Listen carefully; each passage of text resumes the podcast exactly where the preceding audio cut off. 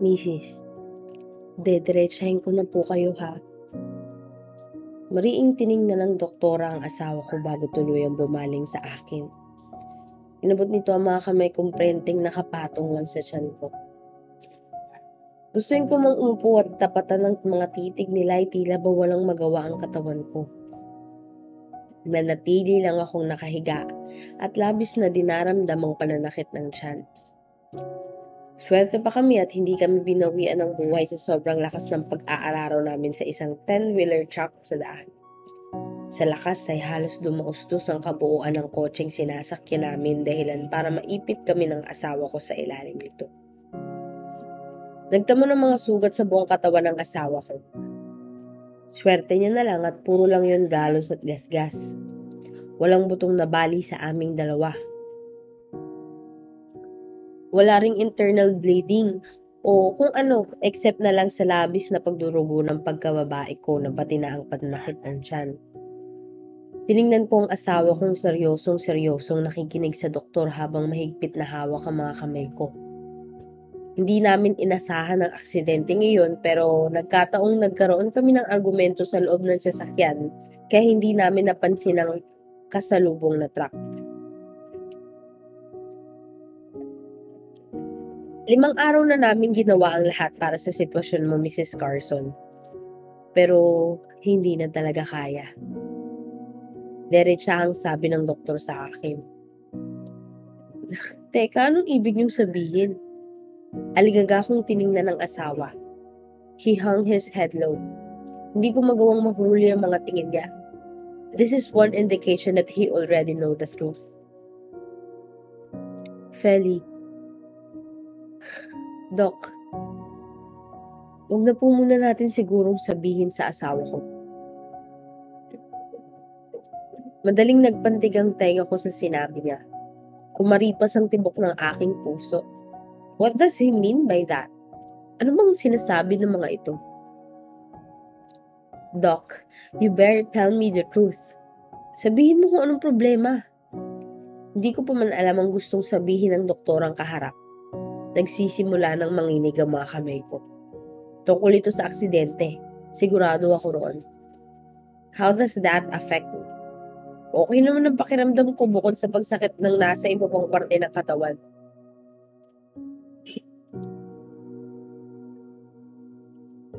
Nang magawa kayong isugod ng asawa mo rito sa ospital, napakarami ng dugo ang nawala sa iyo. Ang iba bang parte ng katawan mo ang napuruhan dito, Mrs. Carson. Ginawa mo namin ang lahat pero hindi na namin nagawang ma-recover ang dalawang ovaryo ninyo sa dahil sa labis na rin na pagdurugo. Nakitaan namin na posible itong ma-infeksyon at pagmugaran pa ng cyst kaya agad kami nagsagawa ng surgery na tinatawag na oophorectomy o the removal of both ovaries. With this, your periods will stop and you can no longer become pregnant. Estrogen and progesterone are no longer produced by your reproductive system. Para akong binuhusan ng napakalamig na tubig. I froze right in my place. Ni hindi ko nagawang matingnan ng asawa kong mahigpit lang ang pagkakakapit sa akin. Maglilimang taon na kaming kasal ni Cornel. Limang taon pa lang yon pero parang napakarami na naming napagdaanan. Sa pangalawang taon, nalaman kong nagdadalawang tao ako. Alam ng Diyos kung paano namin ginawa ang lahat at para maalagaan ang bata pero hindi pa man namin siya nahahawakan na ituluyan na siyang nawala. Ang anak na inaasahan namin pagkatapos ng siyam na buwan ay parang bulang nawala nung dumating ito sa ikalimang buwan sa tiyan ko. Hindi ko may ipaliwanag ang sakit para kung mababaliw kakaiyak sa buhay na hindi ko naman nakasama at nayakap. Ilang taon nang nakalipas, takot pa rin akong masundan namin ng anak na pumanaw. Natatakot akong baka ganun muli ang mangyari rito dahil hindi-hindi ko na yun kakayanin. Pero sa ikalimang taon, sa taong balak naming magplano ulit tungkol sa pagbubuntis ko ay ganito ang bubungad sa amin this, this is not happening. Hindi ako naniniwala. Wala akong problema. Nagawa kong makasurvive sa aksidenteng yun kaya sigurado akong normal ako at walang iindahing sakit. Hindi ko na halos nasundan ang sarili. Naramdaman ko na lang ang mga braso ng asawa kong pinipigilan ako sa pagwawala sa sariling lugar. Hindi ko kakayaning matanggap. Marami pa kaming pangarap. Iilan pang binibilang naming magiging anak. Hindi yun matutuldukan ng aksidenteng hindi naman namin inasahan. Felicity, listen to me. We will get through this. Kasama mo ako. Kasama mo lang ako. Iyon ang pinanghawakan ko sa mga sumunod pang araw. Pati na rin mong tuluyan na kaming nakauwi mula sa ospital. Pilit kong kinukumbinsi ang sarili kong ayos lang ang lahat pero hindi ko mapigilan ang milyong-milyong punyal na tumuturok sa akin tuwing naaalala ko ang labis ding naaapekto ang asawas. I know. I know that he's looking forward sa maliliit na Felicity at Cornel na naglalaro at nagtatakbuhan sa paligid ng malaking bahay. Alam kong inaasahan niya rin ang mga yakap at ahlik ng isang anak, ng anak na hindi ko magagawang maibigay sa kanya.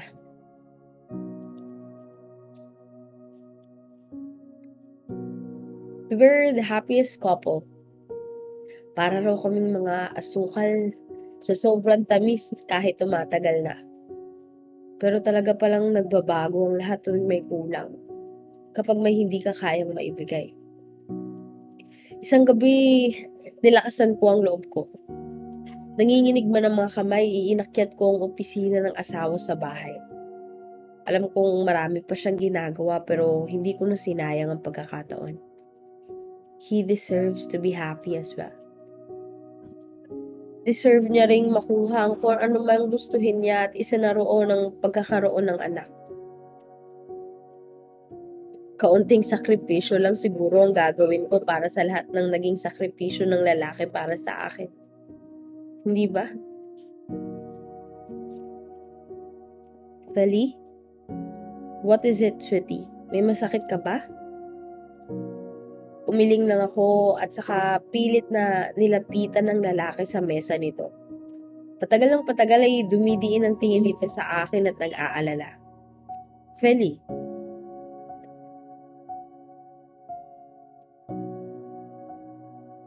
Seryoso kong tiningnan ang mga mata niya. Iniisip kong doon pa lang ay makukumbinsi ko na ang asawa. Nakapag-desisyon na ako, Nel. Desisyon? Saan? Feli, wala naman tayong pinag... A surrogate mother. Mabilis na natikom ni Cornel ang bibig niya na sinundan ng marahas na pag-iling. We'll get a surrogate mother. Sa ganun ay magkakaroon din tayo ng anak. What? Rinig na rinig ko mula sa boses na iyon ni Cornel ang pagkadismaya. Alam kong hindi niya rin iyon gugustuhin pero gusto ko rin namang maranasan ito ang gusto. Ang magkaroon ng sariling anak. Felicity, naririnig mo ba ang sinasabi mo? Nanatili akong nakayoko. Wala na akong ibang naiisip na isagot sa asawa. If he is desperate, mas lalo na ako. Sino ba naman ang mag-asawang hindi gustong magkaroon ng anak? We desperately want a child. Hindi naman kami naghahangad ng sobra pero bakit hindi sa amin mabigay ang bagay na iyon? And you really want to do it in a natural way, Felicity? You want me to have sex with other woman? Yung willing magdala ng magiging anak natin? Marahas akong napailing. Gusto kong bawiin ang sinabi pero malinaw na may konting porsyento sa aking nagsasabing iyon na lang ang kaya naming gawin. That there's no other way around. Kung gusto kong mabigyan ng anak kang asawa ay kailangan kong magsakripisyo. Feli, Nag-aalalang sambit ni Cornel nang makitang tuloy-tuloy na ang pagluha ko. Hindi ko maintindihan. Bakit kami pang kailangang makaranas ng ganito? Bakit ako? Feli, please calm down.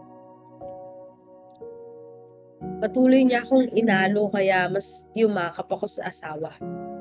Gusto kong magsisisigaw, gusto kong magreklamo, pero wala akong ibang magawa ngayon kundi ang magmukhang kawawa.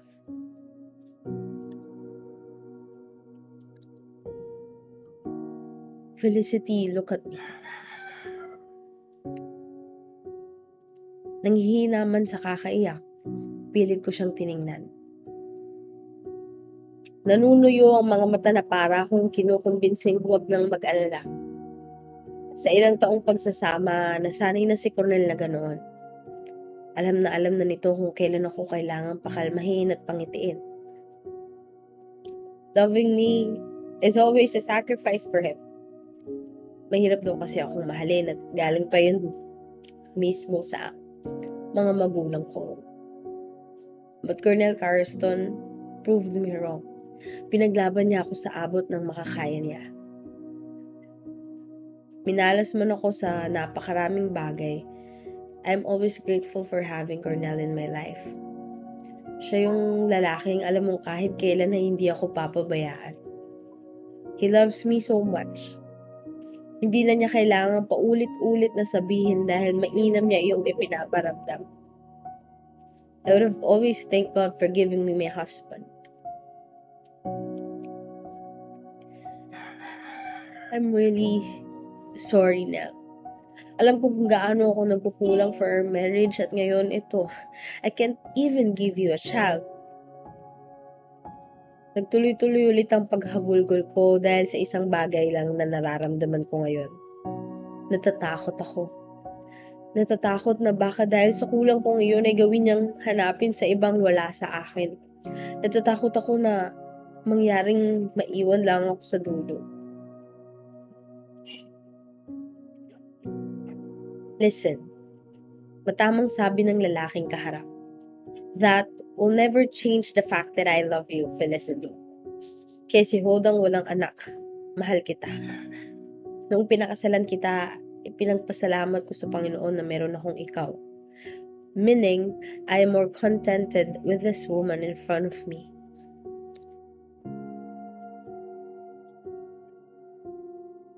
Halos mapatalon ako nang bigla niyang hinigit papalapit ang bewang sa kanya dahilan para madiin lalo ang katawan ko rito. Ilang sandali pa, naramdaman ko ng mainit niyang hininga sa gilid ng aking tenga.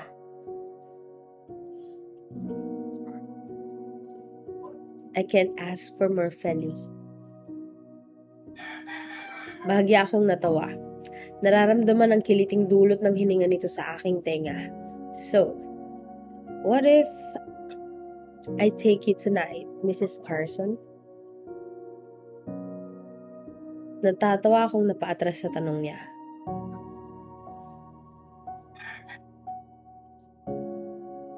Kunel, may tinatapos ka pa. Pilit akong umatras, ngunit huli na dahil pagkatapos ng isa pang hakbang, kadikit na ng pader ang likod ko.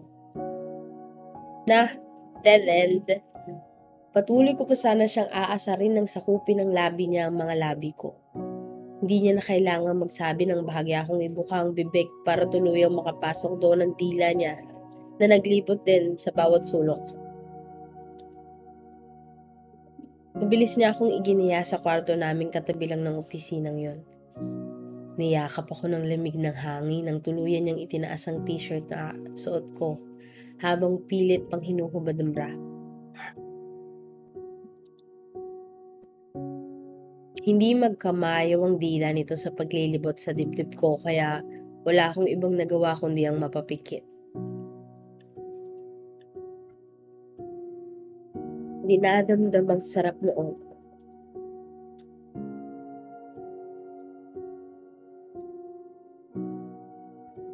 Inaantay na maalala ng asawang pagkababaeng basang-basa na ngayon. Paminsan-minsan akong napapalian. I can't follow his pace. I'm drowning to the anticipation of his touch. He immediately laid me across the bed, spreading my legs open and positioning himself between them. Halos mabuwal ako sa kinahihigaan nang maramdaman ko ang dila nitong mabilis na naglilibot sa aking pagkababae. His tongue skillfully lapped at my clit, pulling it gently with his teeth. Nanghihina ng balakong ko sa kakalian. Nanatiling nakatikom mga bibig ko. Pilit na pinipigilan ng nagbabadyang mga daing at uwang. Hindi pa man nagtatagal, hindi ko na halos kontrolado ang sarili. Rinig na rinig ko ang daing at pagsigaw dahil sa pagkasabik sa asawa. Please, please honey.